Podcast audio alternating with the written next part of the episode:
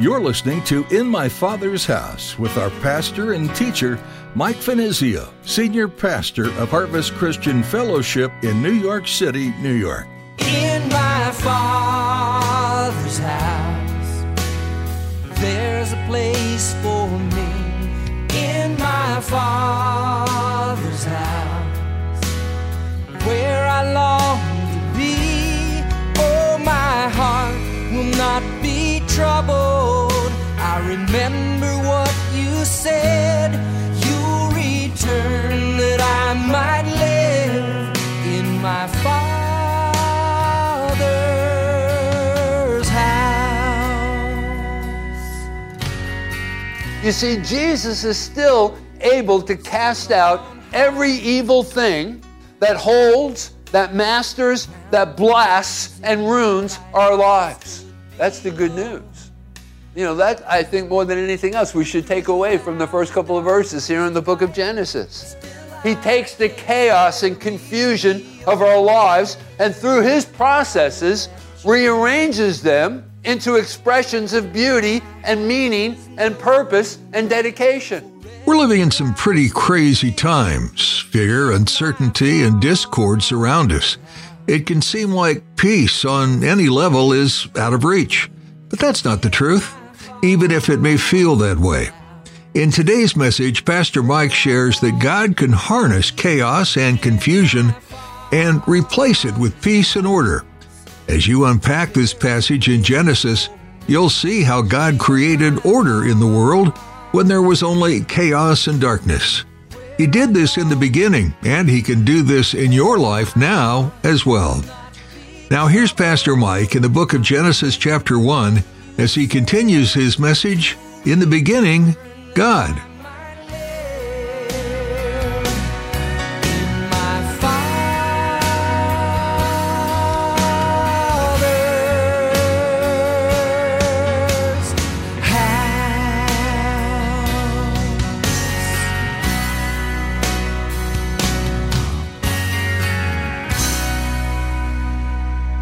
Think about it. That word chaos, for example, is an emblem of the unrenewed soul without order, existing in a state of spiritual ruin. And that's the way that an unbeliever, someone who's unregenerated, someone who hasn't made that decision for Christ, that's their spiritual state. It's one of ruin. For example, in the book of Psalms, in chapter 1 and verse 4. And if you know anything about that first psalm, the first couple of verses, well, the whole psalm actually is a picture in contrast. It contrasts the believer and the unbeliever and the fruit that comes forth from their lives. And in verse 4, the ungodly or the unbeliever, the first three verses of that psalm talks about the fruitfulness of the believer, the person who knows God and is walking with God, and their lives are full and rich and blessed and fruitful. But then, in contrast, he goes on, the psalmist, to address the unbeliever. And he says, The ungodly are not so. Their lives aren't fruitful, but are like the chaff which the wind drives away. There's no consistency within their lives, you see. There's no fruitfulness, right? And there are so many other verses of scripture throughout the Bible that convey the same idea of the unregenerated souls of man. Therefore, as it relates to the unbeliever, there is needed a special process of rearrangement to evolve symmetry and beauty from its confusion. Or, as I mentioned before, God has the capacity to make something out of nothing. You know, I, I wonder if it's an analogy. Our world, our globe, in its pre existence form, it, does it have another meaning than just simply that? Was God trying to get a message over to us about the unregenerated soul of man? You see the parallels between the two. So there is a need, a special process of rearrangement to evolve symmetry and beauty from its confusion. And again, as I mentioned, that's the business that God is in. The capacity that only He has to make something out of nothing. And it's so beautifully illustrated by Christ Himself during his public ministry. Think about the people who engaged Christ, his followers. Think about who they were before and what they had become after meeting with the Christ. You think about the Gospels, for example, and the characters in the New Testament, I think, provide for us a complete picture of humanity good and bad, good and bad, good qualities, bad qualities. For example, Mary Magdalene. I got to tell you something. She's an interesting character study. Do you know that there's more written about Mary Magdalene in the Gospels than any of the apostles? I don't know if you knew that or not. Just a little bit of Bible trivia. But Mary Magdalene, when we're first introduced to her, like for example, in, or first the suggestion of her in Luke's Gospel in chapter 8 and verse 2, we are told that this was a woman who was mastered and controlled by seven demons. Can you imagine that? Demon possession was at least more common than it is today. Now, in the New Testament, demon possession sometimes resulted in physical disability and material suffering. And what's the picture there? Chaos, disorder, confusion. Remember what I'm trying to accomplish here. Thinking about our world as it existed in its pre existent form. Was God trying to say something to us, trying to get our attention? And so Mary Magdalene's life, before her coming to know Christ as her own Lord and Savior, her life was just chaotic, right? We are also told in the Gospels that someone other than Mary Magdalene, who was also possessed, certain traits, I don't know if you want to call them traits, but characteristics that marked their lives, I guess, the possessed would cut themselves. And I find that interesting that, you know, the demons, when they possessed the person that they possessed, sought to destroy that person or kill that person, which really doesn't make sense because then it doesn't have a host to continue to remain in. But that's their occupation, I guess. So we are told that the possessed would often and frequently they would cut themselves. Another young fellow who was possessed in the Gospels would throw himself into the fire. Remember, his parents made their appeal to Jesus to help, and and in his contact with the Lord, he was completely healed. And so, Mary Magdalene, that's the first picture that I want to draw to your attention. These characters that here in the New Testament provide complete pictures of humanity for us. So, Mary Magdalene's life was one of chaos, would you agree? And disorder and confusion. Okay, our next character study Simon Peter. And if you think about Simon Peter, all of the elements of great personality were found in Peter, and yet he was a weak man. If you know anything about Simon Peter, he was someone that often, frequently, there was this swing of emotions, these highs, these lows. One minute, he would be professing his faith in Christ and his love for him. And though all of these other lightweights forsake you, Lord, I will never forsake you. And then just a couple of chapters after that, we read that as he was warming himself by the enemy's fire, he denied the Lord three times. So these mood swings, great emotional swings of inconsistency. His life was one of chaos. He lacked the one thing that could weld the elemental things into consistency and strength. So his life was also one of chaos and inconsistency.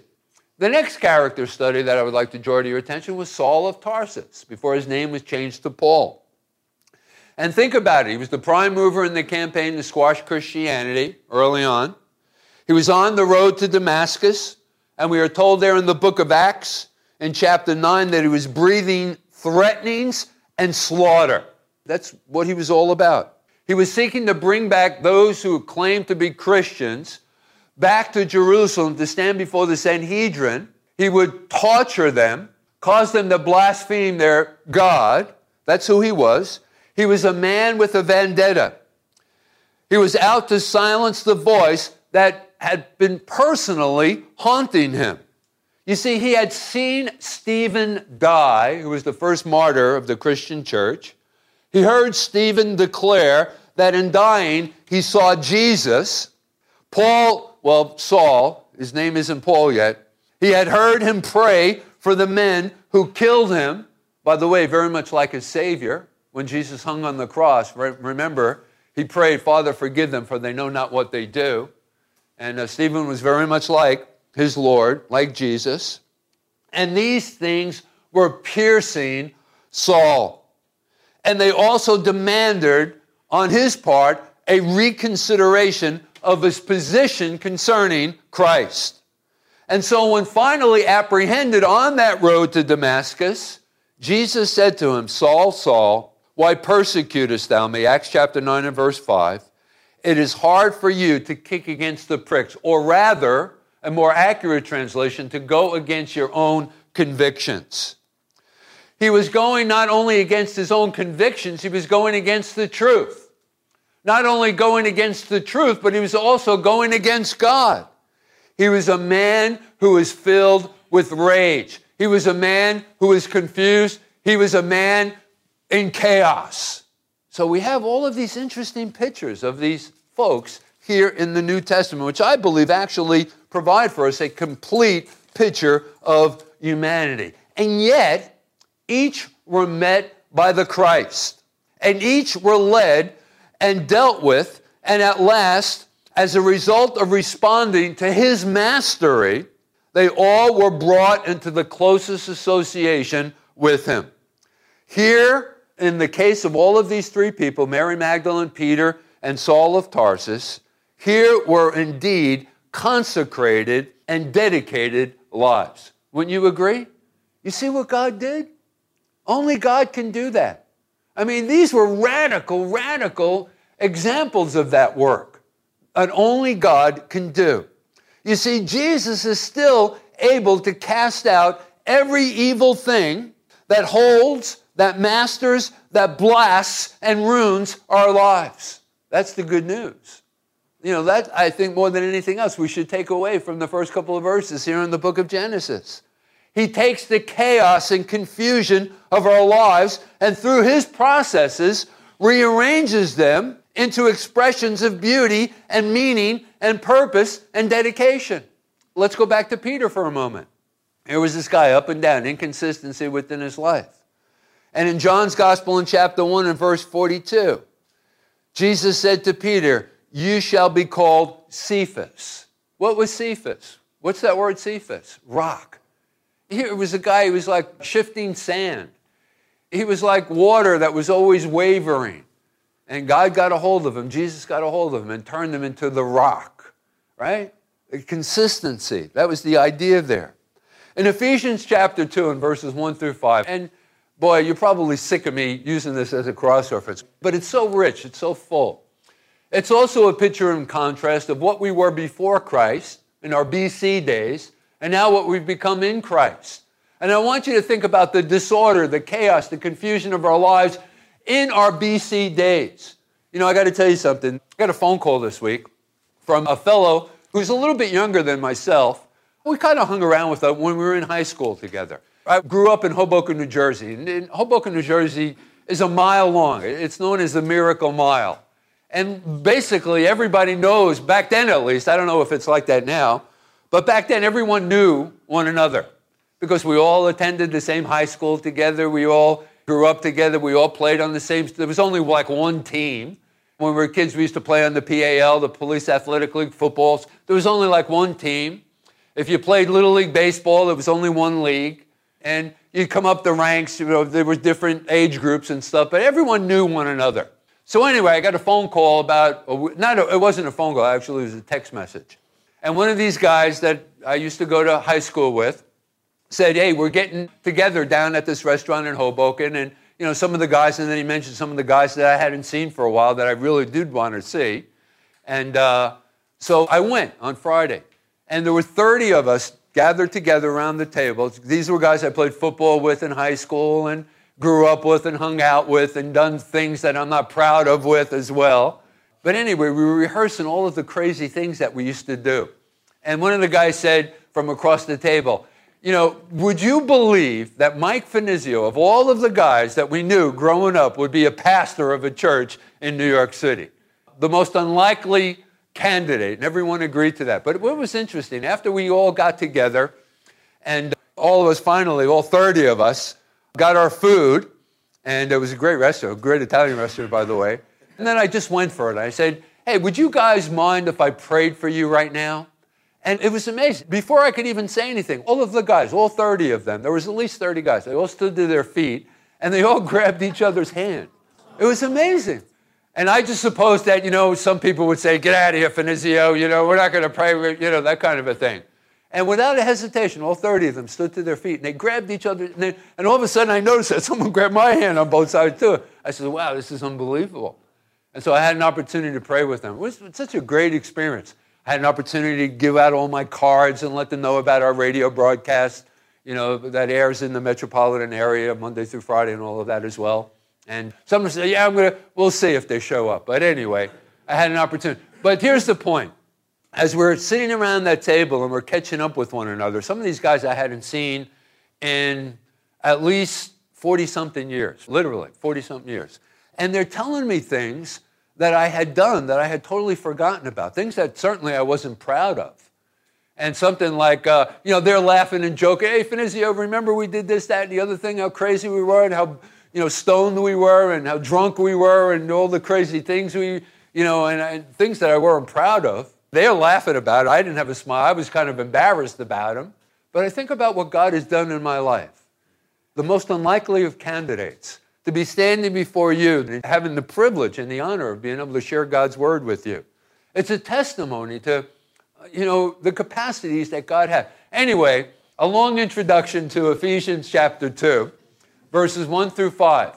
And you he has made alive, which suggests that one time you were dead. You were dead in your trespasses and sin, right? You had no inclination for the things of God. And that's why Paul in another place tells us that the natural man cannot discern the things of the Spirit of God, neither can he know them. You're not interested. There was a time in my life where I wasn't interested in spiritual things. The last place that you would see me on a Sunday morning, because I'd be hung over more than likely, is in church on a Sunday morning. Or I'd be just about right now getting up, getting ready, know, having a cup of coffee maybe, and, and getting ready to watch the Giants play whoever they're playing today or whatever. And that was pretty much my, my Sunday morning. But anyway, and you he has made alive. You were dead, spiritually speaking, who were dead in your trespasses and sins, in which you once walked according to the course of this world, according to the prince of the power of the air. Just another way to describe the devil. He is the one who's beating the drum that the majority of people are marching to, folks. The spirit who now works in the sons of disobedience among whom also we all once conducted ourselves in the lusts of our flesh. And by the way, all those guys were reminding me about that. Fulfilling the desires of the flesh and of the mind. That's the way that we lived our lives.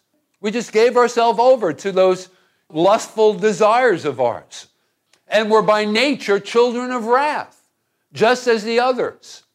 But God, oh, I'm so thankful for that one word, but. You know, but God stepped in, right?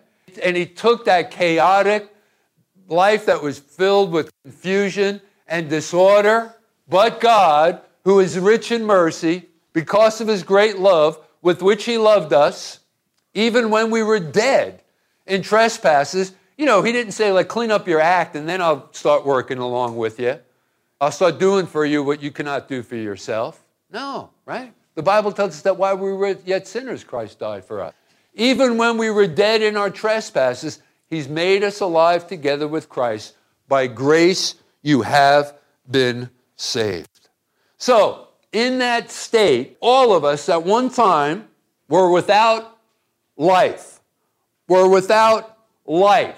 In the same sense as our world at one time, in its pre existent form, was shrouded in darkness.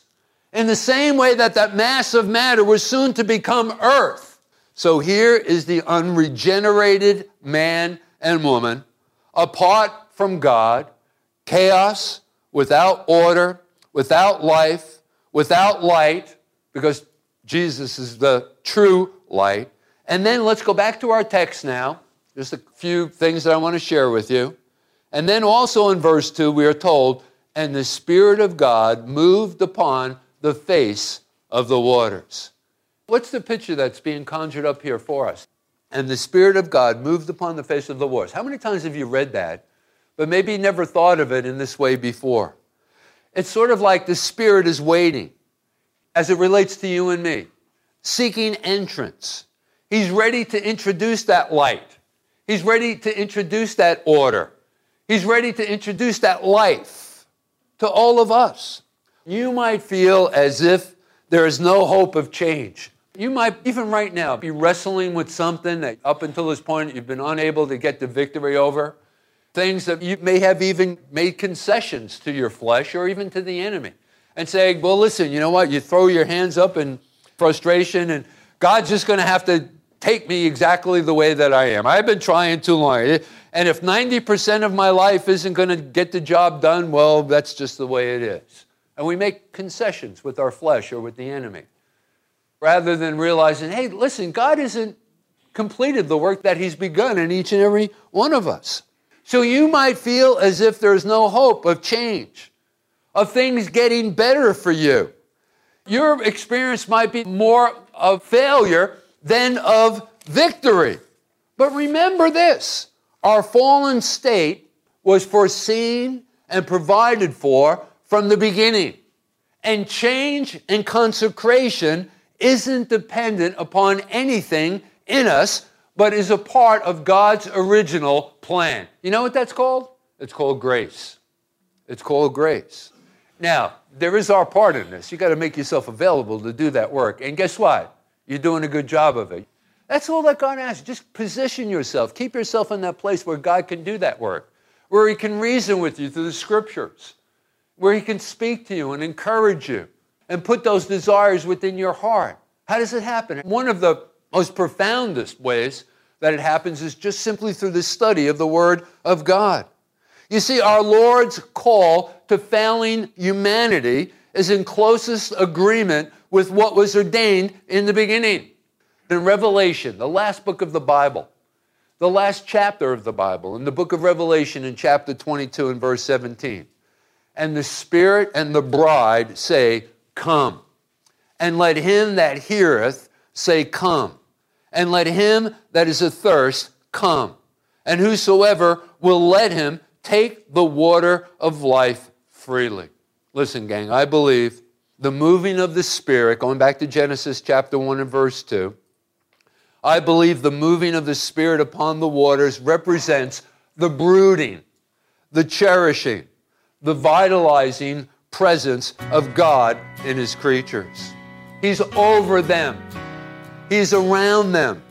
He is the source and protection of our lives. Do you believe that? It's true.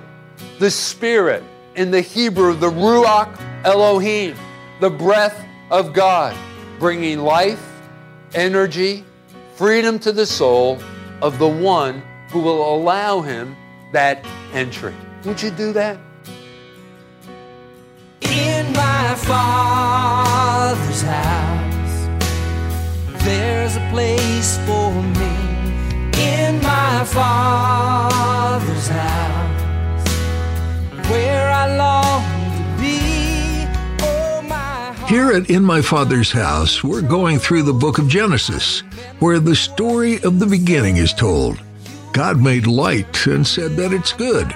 God made plants and trees and said that it's good. God made animals on land and in the sea, and he said that it's good. And then God made man, and he said that it is very good. Creation didn't stop at the end of the sixth day. Creating is an inherent part of who God is and what he does. Look around you. What do you see?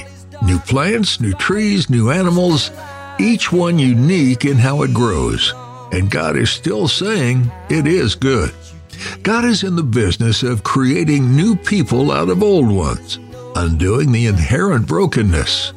When you were born again, a new creation, God looked at you and said that you are very good. He has made you new and restored you to the place you were designed to fill. You've been listening to In My Father's House with Pastor Mike Finizio. This is a ministry out of Harvest Christian Fellowship in Midtown Manhattan. We'd love to see you here. You can find all the information you need, including service times, on our website, harvestnyc.org. That's harvestnyc.org. If you're listening outside of Manhattan, we'd love to know that too. Please send us a quick note at harvestnyc at verizon.net. That's harvestnyc at verizon.net. It's a great encouragement to Pastor Mike and the team at In My Father's House to hear where these messages are being listened to. We hope you'll come back and see us again because there's no better place to be than in my Father's house.